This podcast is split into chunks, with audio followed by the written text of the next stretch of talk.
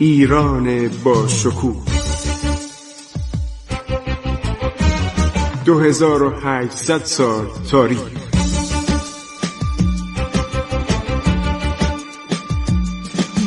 عبور از تاریخ.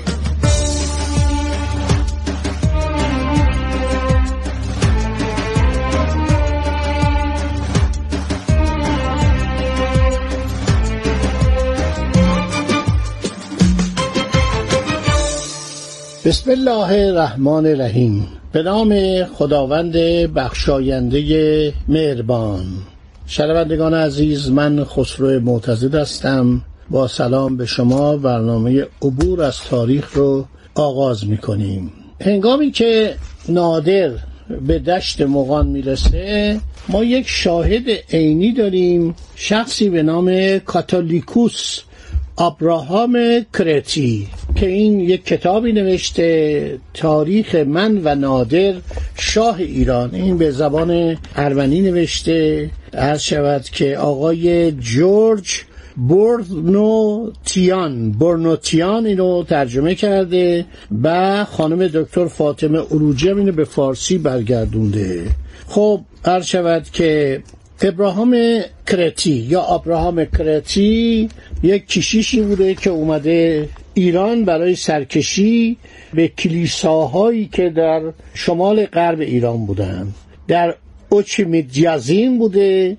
در سوم ژانویه 1736 میشه شعبان 1148 این ماه شعبان 1148 رو به خاطر داشته باشید. چون بعد از این ماه ماه رمضان که میاد نادر آماده میشه برای تاجگذاری.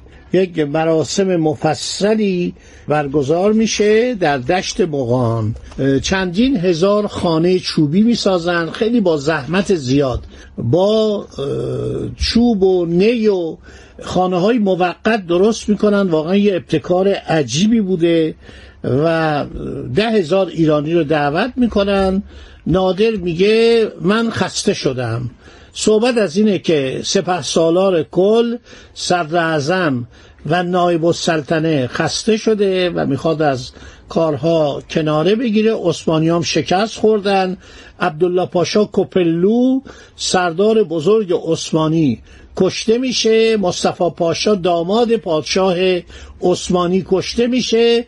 چل پنجاه پاشا میلوا میر آلا اینا درجات عثمانی بوده. سنجق بیگی همه به اسارت در میان و اینا رو میفرستن در اصفهان که مردم ببینن که اینقدر از عثمانی ها نترسن. میگه آقا بفرمایید من این دشمن همیشگی رو که به ایران حمله می‌کرد در مواقعی که ایران دچار بدبختی و بیچارگی می‌شد حالا بفرمایید اینا رو به زنجیر کردیم آوردیم اصفهان. شما تماشا کنید. یه چنین وضعیتی در آن زمان در سال 1148 هجری قمری.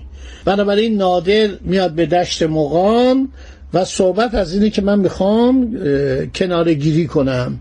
میگه آقا شاه عباس سوم در قزوینه. پدرش هم که پادشاه برکنار شده ایران در سبزوار ما سالانه هفت هزار به او حقوق میدیم. عبدالباقی خان و همراهانم به اصفهان میفرستیم و وضعیت اینه که بنده دیگه آمادگی برای ادامه کار ندارم چون خسته شدم. فریزر میگه نادر شکمه خودشو در نمی آورد. روزها میگذشت که چکمه در پاش بود همیشه سوار اسب بود. گاهی به نخود برشته اکتفا می‌کرد. می‌گفت تعدادی از این نخودها ریخته بود به چکمش و کم کم جوانه زده بود. یعنی از بس این چکمه رو در نمی آورد.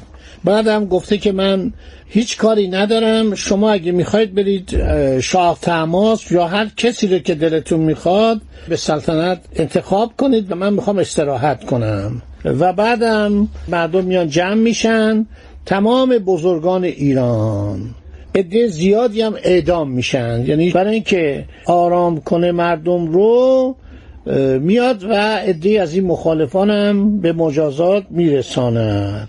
بعد یک کلاه افشار داشته کلاه ایلیاتی اونم کنار می‌ذاره و هر شود یه دستار به سر خودش میبنده که آقا من یه آدم عادی هستم من کاری نیستم و دیگه علاقه به مسائل نظامی و جنگی ندارم می‌خوام برم در کلات نادری یا در عبیود زندگی کنم. اینا همه به اصطلاح یک مقداری دلربایی بود. چون مردم می‌دونستن اگر این بره بازم اگر صفوی بیان اون به اصطلاح رجال صفوی که فاسد بودن آدم های بسیار عرض شود که تنبلی بودن دوباره ممکنه یه محمود افغانی پیدا بشه و شروع کنه به آزار ایرانی ها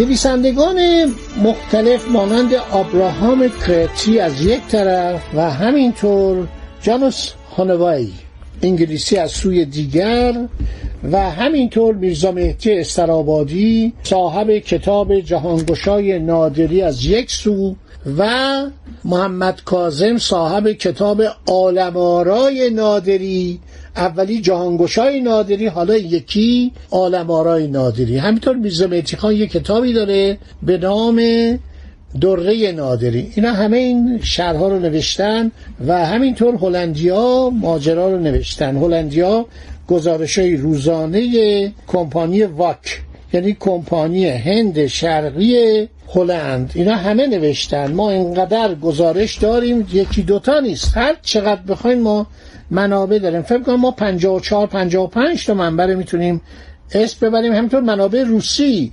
منابع روسی مثلا آوراموف که اون موقع در ایران بوده و کنسول های روسیه که در رشت بودن. جانوس هانوی میگه شاه عباس سوم فوت کرده بود. ولی من فکر نمی کنم فکر می کنم این اشتباهه. شاه عباس سوم زمانی کشتن که پدرشو به دستور رضا قلی میرزا می‌خواستن خفه کنن. و این بچه رو کشتن. این بچه رو میغذب رضا قلی میرزا کشت که بعدا خودش هم دوچار شد. اون موقع که هشت سالش بود این بچه. خب تمام بزرگان در دشت مغان نزدیک کرانه های عرس جمع شدن. تماس قلی خان گفت که من شما رو اظهار کردم. خیلی از اینا پذیرایی کرد. غذاهای خیلی مفصل یک اونیفرم پوشان عالی. گارد سلطنتی درست کرده بود برای خودش. همه رو آبراهام کرتی نوشته. جوناس هانوی میگه که من ایران رو از چنگ افغان ها نجات دادم. نادر میگه. با ترکا دارم قردنامه میبندم عدنامه صلح میبندم. سلطان شروطی رو من گفتم که ایران رو به حد گذشته برگردونه. به ما کاری نداشته باشه.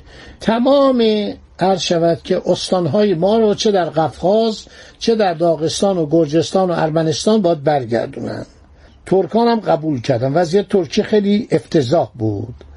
روسام قبول کردن که ایالاتی را که طی 14 سال قبل از ایران جدا کرده بودن به ایران پس بدن. من فقط باید قنده ها رو بگیرم.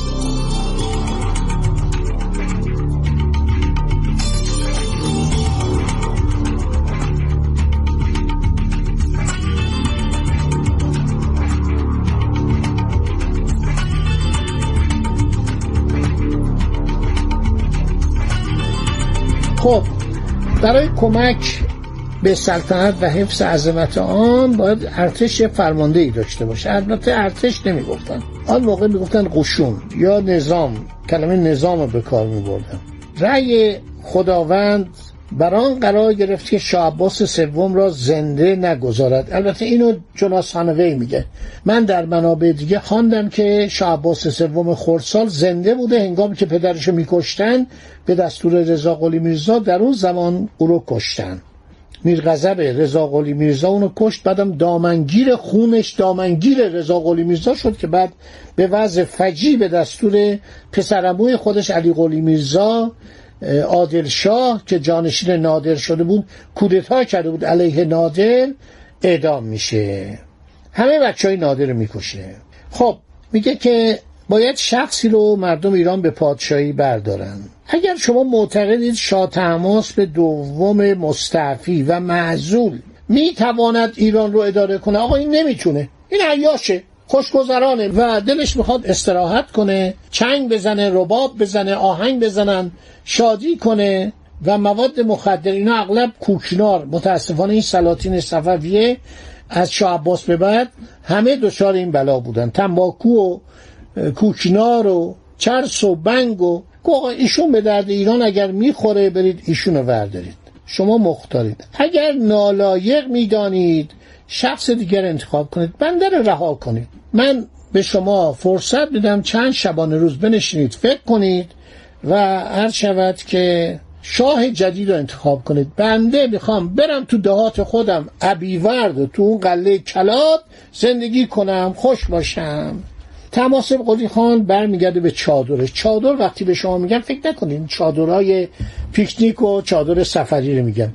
چادر یعنی یک امارت همه فهمیدن تماسب قلی خان داره دروغ میگه. تماسب قلی خان می‌خواد پادشاه بشه و این صحبت هایی که داره می‌کنه تقریبا شوخی داره می‌کنه. می‌خواد به قول معروف مزه دهن اینا رو بفهمه که اینا چی میگن. نظامیا که خیلی بهش افتخار می‌کردن به فتوحاتش گفتن نه ما باید او رو به سلطنت برگزینیم. نمایندگان یک نامه نوشتن نامش هست. مرحوم استاد نصرالله فلسفی توی یکی از مقالات خودش متن این نامه رو نوشته که به تماسب قلی خان نامه نوشتن چون اراده خداوندی بر آن قرار گرفته که سلطنت در ایران با زور شمشیر او مستقر گردد کسی جز او شایستگی پادشاهی را ندارد. چون جان و مال ایرانیان به دست او محفوظ مانده است بنابراین رهین منت او هستند. نادر یا تماسب قلی خانم جواب میده درست خدا یار من بوده. درست من مردم رو به صحنه جنگ هدایت کردم. خود شما موفقیت های عجیب ارتش ایران را دیده اید. منظور من از دعوت شما این نبوده است که از من تشکر کنید. از آنجا که رأی خداوند بر آن قرار گرفته که بازوی ضعیف من وسیله برای اجرای قدرت نامحدود خداوند شود به چند شرط با پیشنهاد شما موافقت می‌کنم. شما هر تصمیمی که می‌خواهید بگیرید. به من کمک کنید تا مملکت را به عظمت دوره بزرگترین پادشاهان ایران برسانم. شما چه می‌گویید؟ باقی ماجرا در برنامه آینده به عرض شما عزیزان گرامی شنوندگان فرهیخته رادیو جوان که پنج سال با من این برنامه ها رو تعقیب می‌کنن خواهد رسید. خدا نگهدار شما باد. عبور از تاریخ.